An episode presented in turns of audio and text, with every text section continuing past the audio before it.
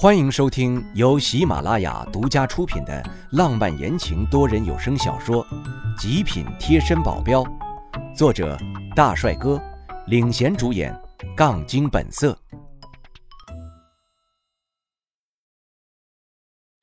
第一百五十七章，等级倒退。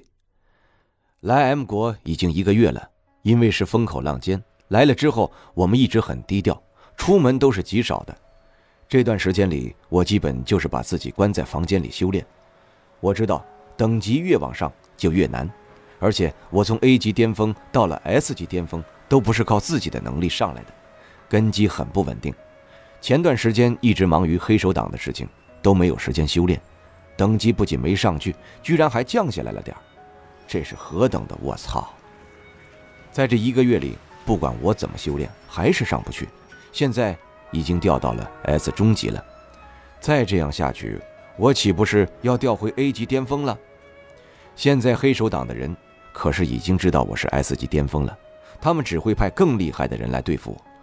我要是掉到 A 级，那绝对分分钟被弄死的节奏啊！这导致我这一个月里没有能够完全的静下心来修炼，急着要把等级弄上去。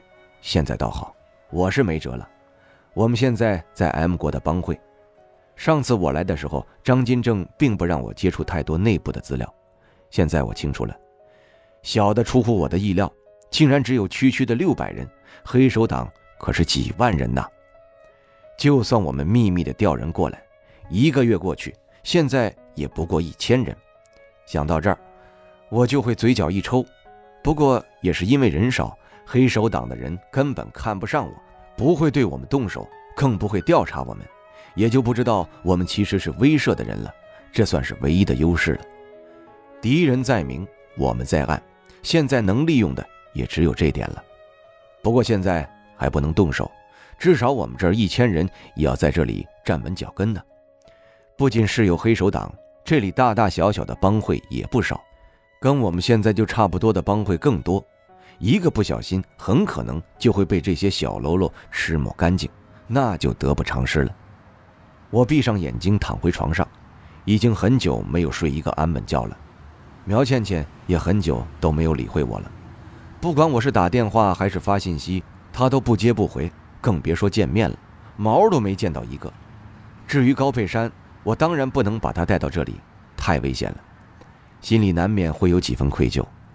孩子出生没多久，我都没有多少时间陪在他身边，只是在临走的时候给孩子取了个名字。林高安，林是我的姓，高是高佩珊的姓，安的意思不仅是想让他平平安安一辈子，也想着我们大家都平平安安一辈子吧。我知道，对于我们这种人来说，几乎是不可能的，几乎每时每刻都在风口浪尖，这样子能安全吗？我自嘲一笑，起床，好久没出门了，今天出门放松放松吧。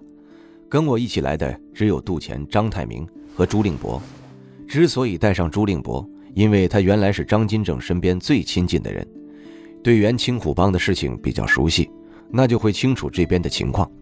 其他人就留在苗倩倩他们身边护着他们了。从楼上下来，他们几个正好在吃早饭，没大没小的跟我打了声招呼。杜钱这小子还扔给我一块大吐司面包，老大是特意给你留的。接住，想也没想的往嘴里塞。正好饿了，然后一进嘴巴，一股难闻的味道冲着鼻子袭来，我下意识的把面包扔了。这什么破玩意儿？他们哄堂大笑，杜钱都要快捂着肚子笑了。哈哈，老大那是快了的。哈哈，泰明说啊，非要留给你的。哈哈，我朝他们三个人看去，颜色不善。我今天是要出去的，还在犹豫要不要带上你们呢。哎。但看你们今天的表现呐，我决定不带了。沉着脸色走下楼梯，他们那儿就变成了一个苦瓜脸。别啊，老大，我们开玩笑呢，带我们出去吧。我这都好久没有出去过了。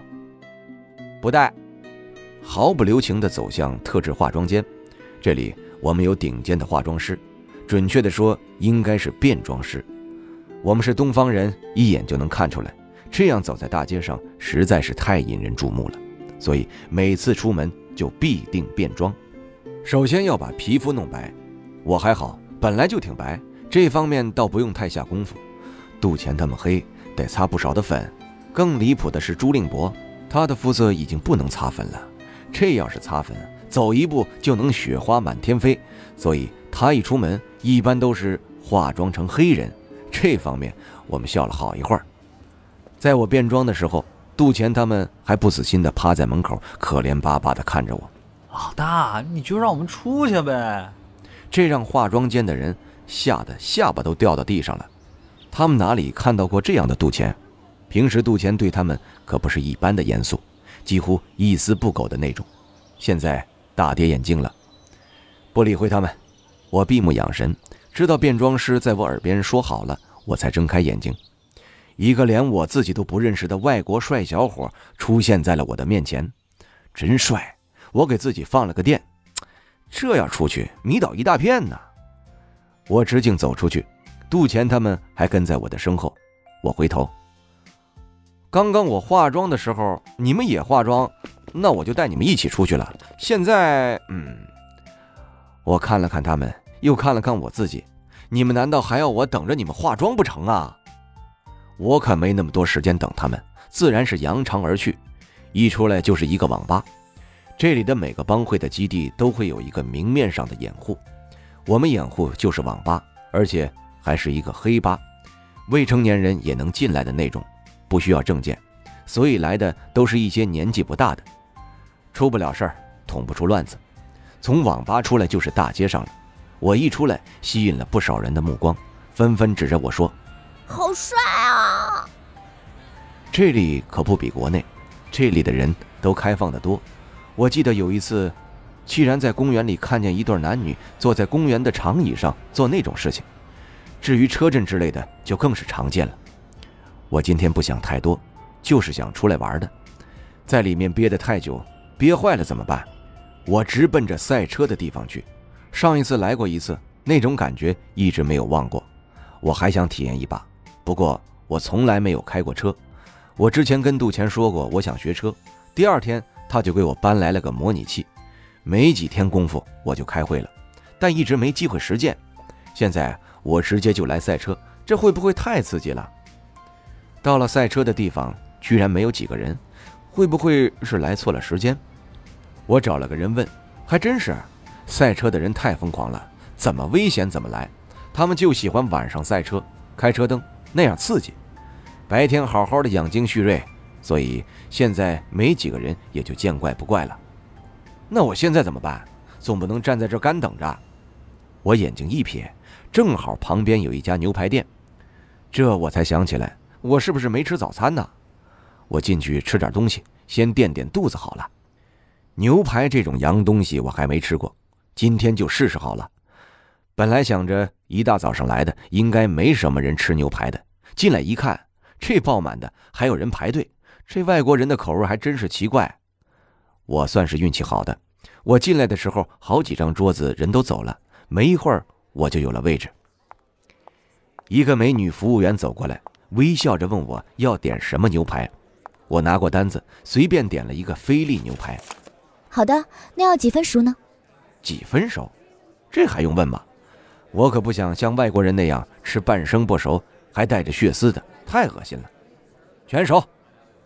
那服务员的表情几乎纠结了，我不理解，怎么了？先生，如果牛排全熟的话会很老，还可能会咬不动。啊，你看。